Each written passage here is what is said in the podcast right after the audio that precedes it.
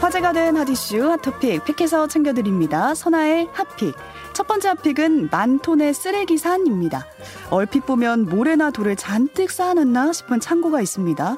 하지만 자세히 들여다보면 만 톤이 넘는 쓰레기가 쌓이고 쌓여서 거의 천장까지 닿아 있는 거대한 쓰레기 산이라는 걸 알 수 있는데요.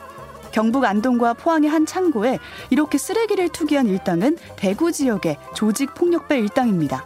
이들은 2019년부터 안동시에 매입한 토지에 폐기물 8천여 톤을 불법 매립했고요. 이것도 모자라서 포항의 한 창고를 임대해서 쓰레기를 투, 기했습니다 폐기물을 수거할 때는 제대로 처리할 것처럼 속여서 돈을 받았고요. 정작 폐기물을 불법으로 처리하면서 상당한 이익을 취했던 거죠. 눈물을 머금는 건 창고를 빌려준 주인과 안동 시입니다.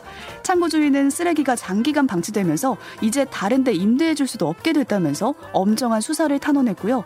안동 시의 경우 이 불법으로 묻힌 폐기물을 처리하는데 20억 원을 사용해야만 했습니다. 그리고 어제 이 공범들과 함께 수사를 받다가 도주한 행동대원 A씨가 붙잡혔는데요.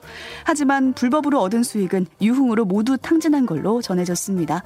누리꾼들은 불법 폐기물 다 치우도록 노역시켜야 되는 거 아니냐라는 분노의 반응 보였고요. 피해 보상을 받을 길이 없겠다라는 아쉬운 마음도 표현했습니다.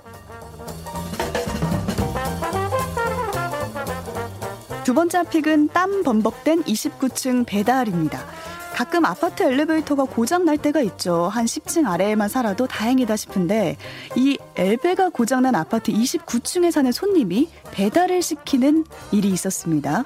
지난 14일 JTBC 사건 반장에는 한 배달 기사의 사연이 올라왔는데요. 배달 앱을 통해 찜닭 주문이 들어왔고요. 조리부터 배달까지 한 50분 정도 걸린다고 손님에게 안내를 했다고 합니다.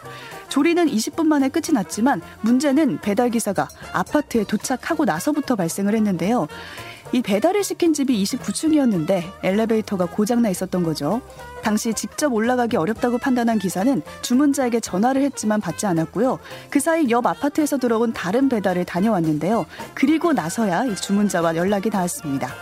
하지만 주문자는 우리 아들도 좀 전에 걸어 올라왔다라면서 여기까지 오는 게 배달원의 책임이라고 주장을 했는데요. 결국 A씨는 29층까지 계단으로 걸어 올라가서 배달을 완료했습니다.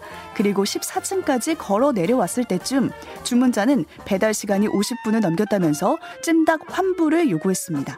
결국 찜닭 회수를 위해서 다시 29층을 걸어 올라갈 수밖에 없었는데요. 다시 이 찜닭을 들고 가게로 돌아왔을 때쯤은 기사는 땀과 눈물로 뒤범벅된 상태였다고 합니다. 이 사연을 접한 누리꾼들은 한층도 걷기 싫어서 배달해 먹는 건데 배달하는 사람 생각 좀 해봐라 라는 짓궂은 어, 지탄이 있었습니다. 핫픽은 수표 찾아주고 받은 젤리입니다. 지갑 주워 보신 적 있으신가요? 주워서 찾아주면 소정의 답례를 받기도 하는데요. 독일에선 억대의 수표를 찾아주고 답례로 젤리를 받은 일이 있었습니다. 현지 시간 15일 보도에 따르면 독일 프랑크푸르트에 사는 아누아르는 올해 초 기차 승강장 바닥에서 수표 한 장을 발견했습니다. 보니까 무려 우리 돈으로 63억 원짜리 수표였는데요. 독일 제과업체 하리보에서 발행된 걸로 적혀 있었습니다. 하리보에 이사 실을 알리니까 수표를 파기하고 증거 사진을 보내 달라고 했고요. 그렇게 하니까 며칠 뒤에 아누아르의 집에는 하리보 젤리 6봉지가 배달이 됐습니다. 보상치고는 너무 적다라는 반응이 이어지니까 회사도 입장을 냈는데요. 감사의 의미로 기본 패키지를 보낸 거고 수표에 이름이 명시되어 있기 때문에 회사 외에는 아무도 수표를 사용할 수 없다고 전했는데요. 누리꾼들은 외국 수표든 길에서 영수증 주운 거나 마찬가지다라면서도 좀 더 성의 있게 해줬으면 회사 홍보됐을 텐데요. 마케팅팀이 놀았네요. 라는 반응 보였습니다. 지금까지 화제의 토픽 선아의 핫픽이었습니다.